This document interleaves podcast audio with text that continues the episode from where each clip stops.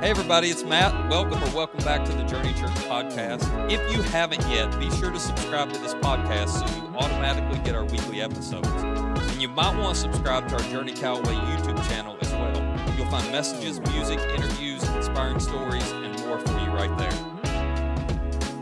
Who doesn't love the American dream? I mean, the American dream is basically the idea that I get to do what I want to do, when I want to do it, with whom I want. And then because we're good people who care, we add this footnote as long as it doesn't hurt anybody, right? The question is is that really possible and is that even good for us? Let's talk about it on this week's episode of Journey at Home.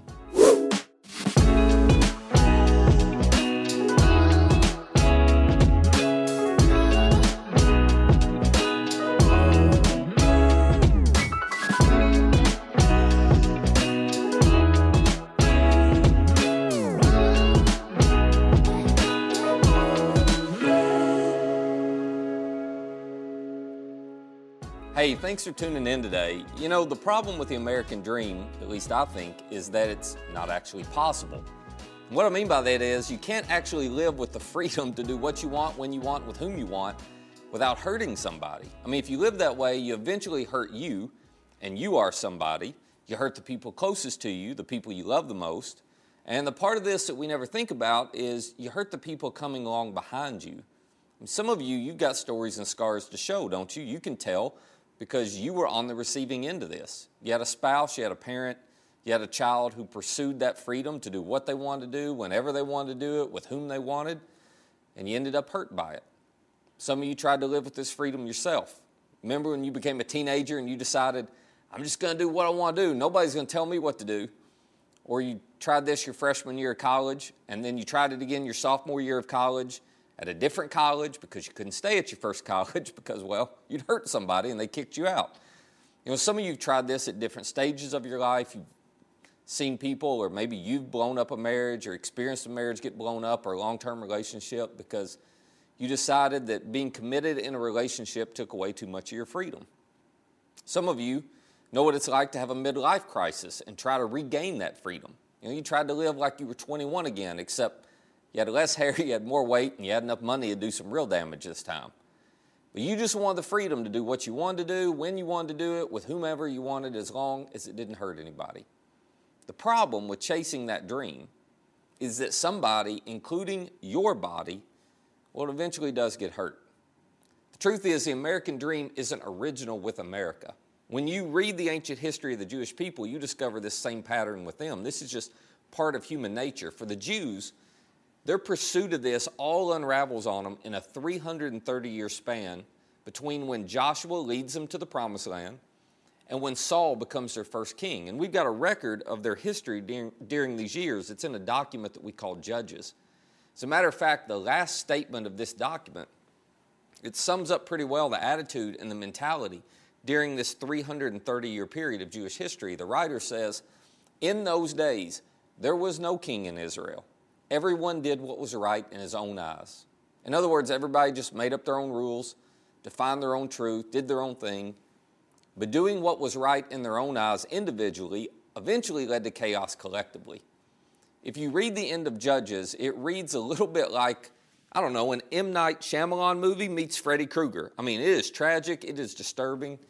It's a pretty awful story. And we talked about it in the last episode, so I'll let you go back and catch that for yourself. But it's it's just a heartbreaking story in ancient literature.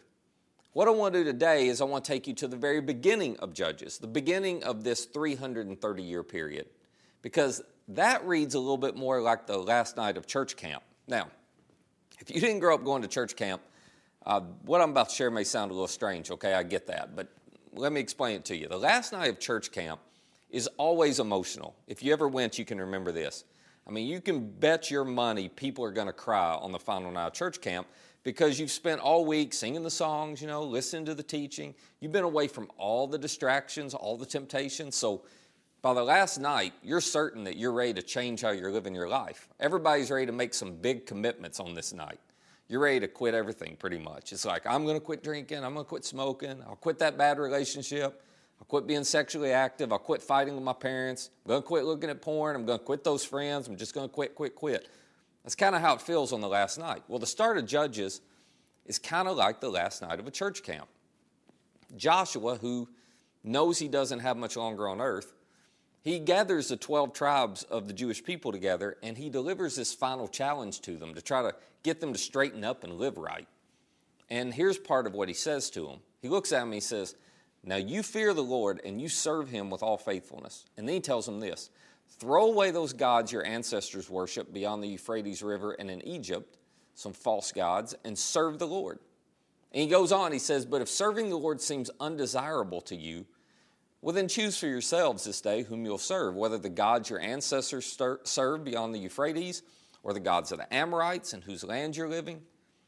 And then Joshua says, But as for me and my household, well, we're going to serve the Lord. In other words, to summarize, Joshua basically says, If you don't want to serve God, then go do your own thing. But my family and me, we're not that dumb. We're not going to make that mistake. We're serving God. And then the writer records for us that the people look back at Joshua and said, No, no, no, far be it from us to forsake the Lord to serve these other gods. It was the Lord our God Himself who brought us and our parents up out of Egypt from that land of slavery. It was our God who performed those great signs before our eyes. You know, He protected us on our entire journey, He protected us among all the nations through which we traveled.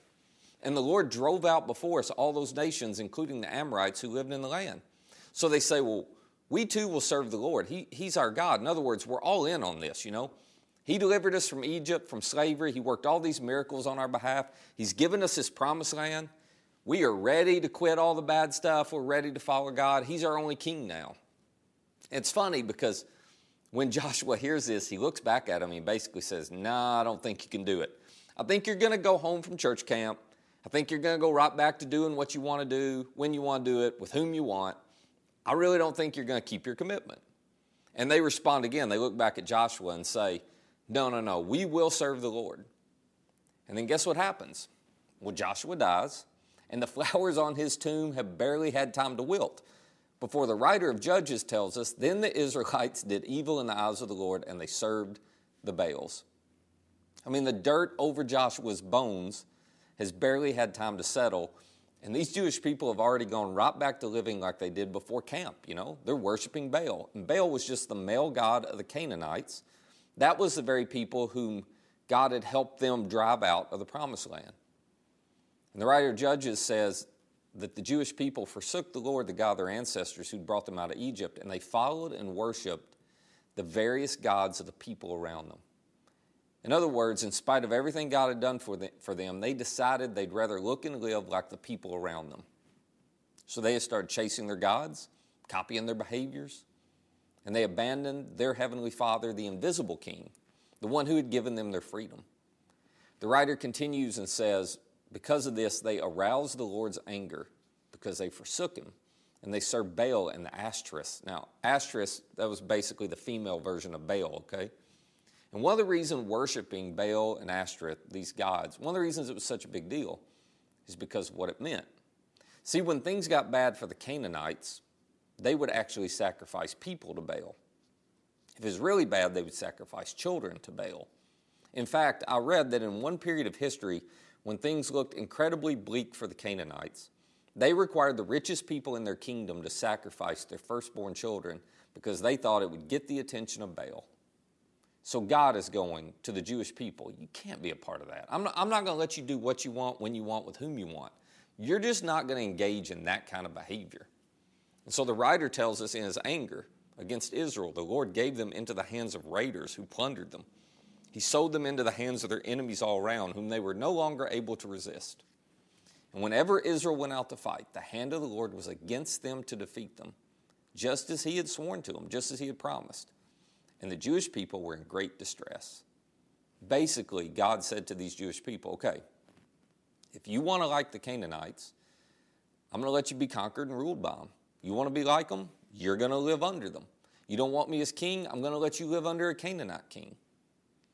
And the point of this entire story, this is what I don't want you to miss. The point is this when you choose to be your own king, you'll end up eventually with a king not of your liking. This is what happens to all of us. When we pursue the freedom to do what we want, when we want, with whom we want, just because we don't want to live under the authority of our good Heavenly Father, our good Heavenly King, Well, we end up surrendering ourselves to an ungodly king. The problem is we never see it coming until it's too late. But think about it. In the process of chasing freedom, what happens? We end up losing our freedom. We, we realize we can't stop doing what we now want to stop doing. We trade a good king for a bad king, a kind master for a harsh master. Listen, this may be hard to accept, but you were created by a creator, which means you weren't created to be your own king. Your creator's your king. You're created to be led by and ruled by him. But when you reject your rightful good king, well, you're actually not in charge. You find yourself ruled by a lesser, worse king. And there's no such thing as total and complete autonomy that you've got. I mean, we're all controlled by something, we're all driven by something. Some of us were ruled by an appetite that looked like freedom when we chased it. Problem is now we can't stop. Trade a good king for a cruel master. Some of you trade a good king for insecurity, or you trade a good king for lust. You trade a good king for jealousy, or anger, or greed, or fear, or comparison. And it's hurting you, it's hurting everybody around you, it's hurting everybody who's going to come behind you. So you've got a good king, your heavenly father, who wants to lead you, but you're rejecting him for a king that's actually controlling you and eventually destroying you in what you value most. Our substitute kings, you know, all this stuff we chase when we think it feels like freedom, these substitute kings are going to tempt you to say, I won't. You know, I won't be faithful. I won't stay committed. I'm not going to be pure. I won't be honest. I won't live on a budget. I won't, I won't, I won't because I want to do what I want to do when I want to do it. But what the substitute kings never tell you is that I won't eventually turns into I can't. I can't stop looking. I can't stop spending. I can't stop cheating. I can't stop lying. And eventually, a lot of us know this from experience, we get to a point where we want to go back to when we had a clear conscience. We want to go back to when people could trust us. We want to go back to when we had peace. We want change, but we can't because little kings always lie to us. They never have our best interest at heart. Here's another way to think about this. Why do you think it is? Why is it always easier to say no to God than it is to say no to the things that we substitute for God? Why is it easier to say no to God than it is to say no to the thing that you eventually realize you need and want to stop doing? I'll tell you. Because substitute kings aren't merciful. They don't love you, they never want what's best for you. Their goal is actually to take your freedom because they don't care about you. They just want to control you. But your Heavenly Father is a good, merciful King who loves you so much, He gave His life for you.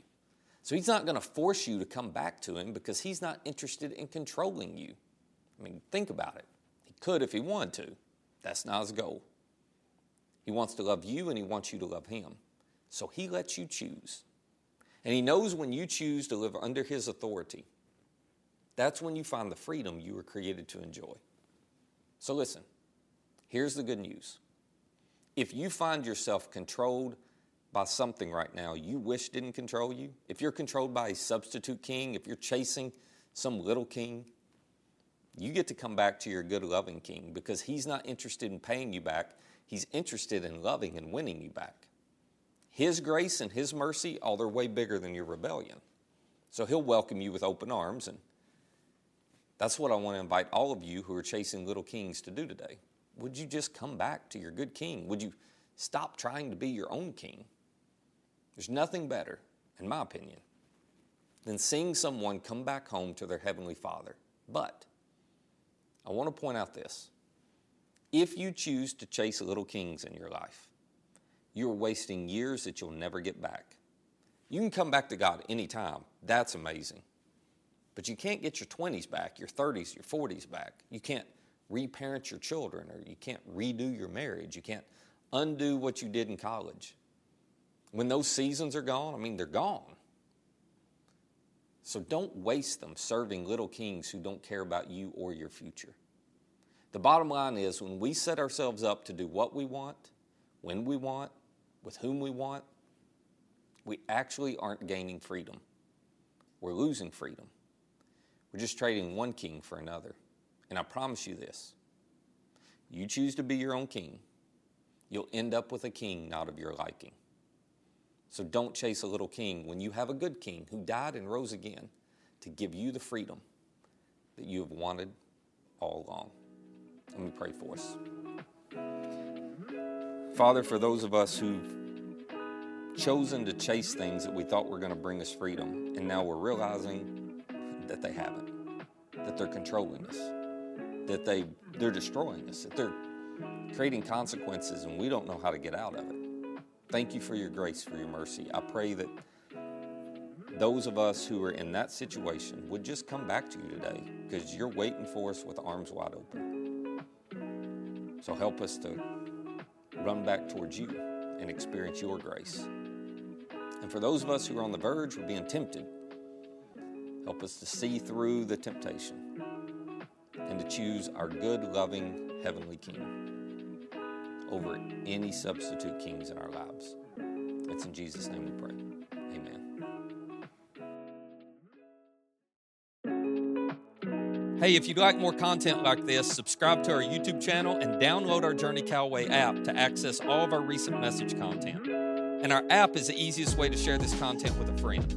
For more information on our church, be sure to visit journeycallaway.com. That's journeycallaway.com. Thanks for listening.